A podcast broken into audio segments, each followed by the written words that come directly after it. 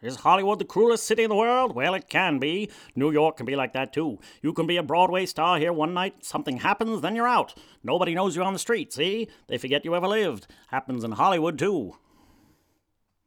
There were dozens of other family acts in vaudeville at the turn of the century, but none of the children in them was featured as early as that. Many of the children were very talented, and their parents were eager as mine to give them the same head start in the show business that I was getting. The reason managers approved of my being featured was because I was unique. The reason, of course, was our slam bang act. Even people who most enjoyed our work marveled when I was able to get up after my bashing, crashing, smashing sessions with Pop.